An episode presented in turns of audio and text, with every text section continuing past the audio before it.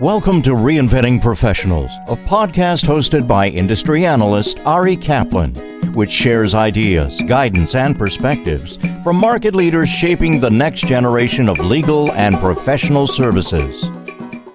This is Ari Kaplan, and I'm speaking today with Steve Tover, the founder of AnyLaw, a free legal research platform. Hi, Steve. How are you? I'm doing well, thanks. How are you? I'm very well. I'm looking forward to speaking with you. So tell us about your background and the genesis of AnyLaw. I'm basically an entrepreneur. I've been doing startups since the mid 90s and living in Israel, been here since 94.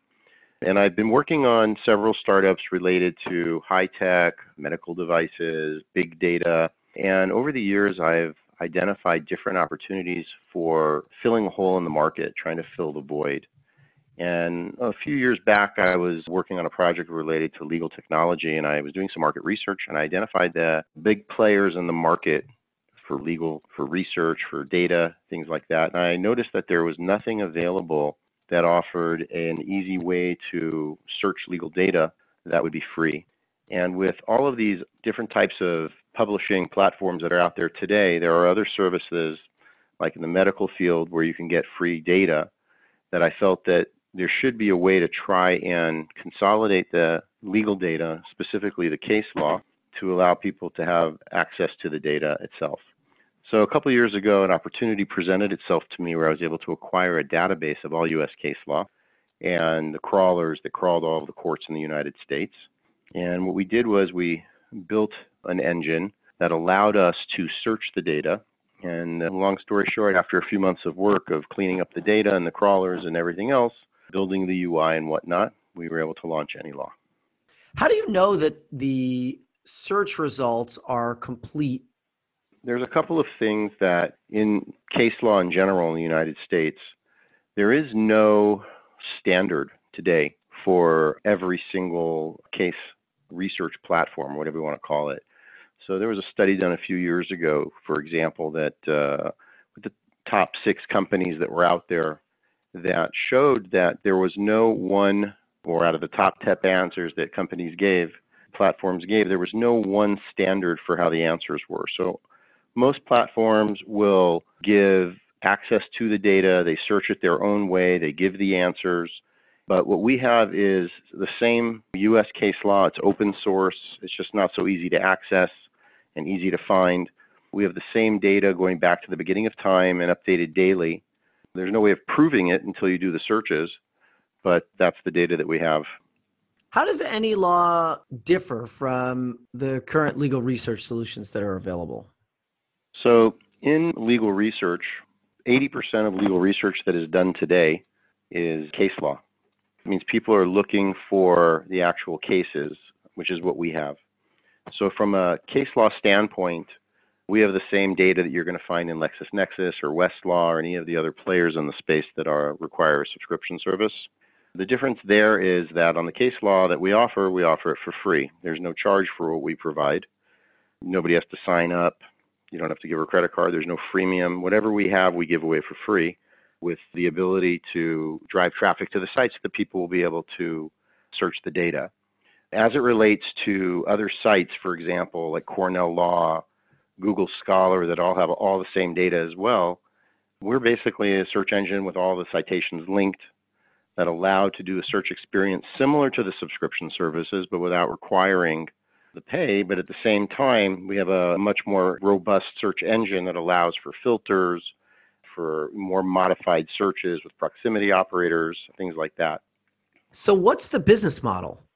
We basically drive traffic. We're like a publisher that drives traffic. So, we make money a few ways. Number one is straightforward advertisement. So, we have display ads.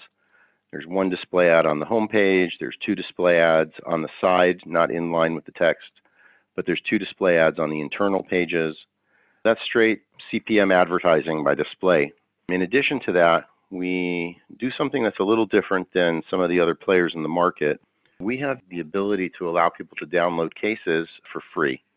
There's no limit to how many cases a person can download, and every case is sponsored. So, for example, you know, this case would be sponsored by a practice management company who's trying to get to the same attorneys or by some other service provider to these attorneys. And then when they get the PDF, there's a hot link on it. They can go to the page, and that's uh, sponsorship. We also have the ability to do, pretty soon, we're going to be releasing something that's going to allow us to do lead generation to connect users who are looking for an attorney via legal research. And then we're talking now with a couple of companies potentially about doing some type of an API where they would be able to access data through their own platforms.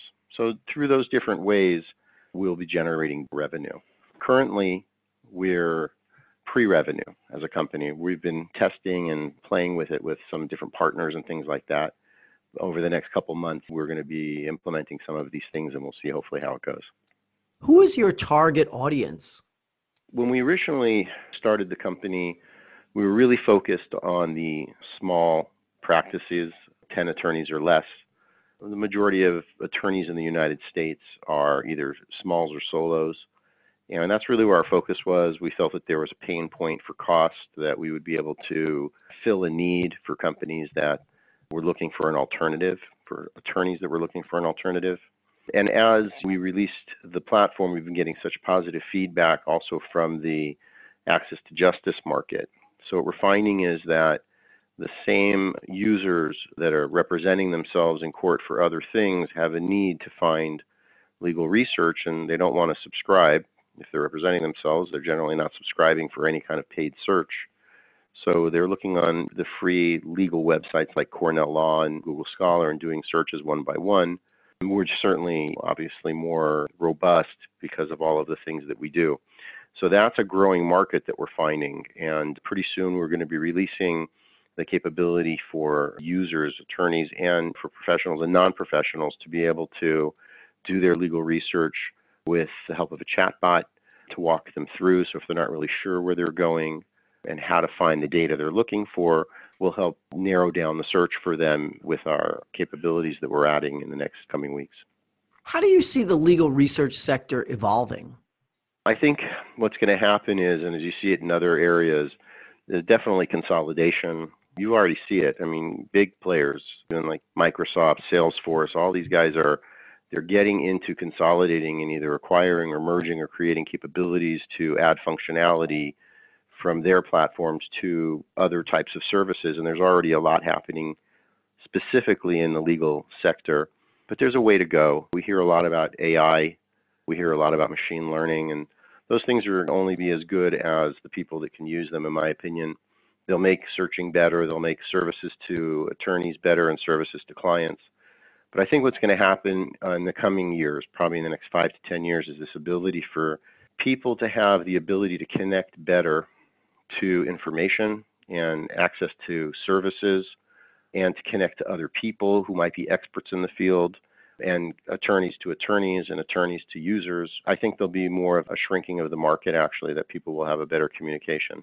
This is Ari Kaplan speaking with Steve Tover, the founder of AnyLaw, a free legal research platform. Steve, thanks so much. Thank you. Thank you for listening to the Reinventing Professionals podcast. Visit reinventingprofessionals.com or arikaplanadvisors.com to learn more.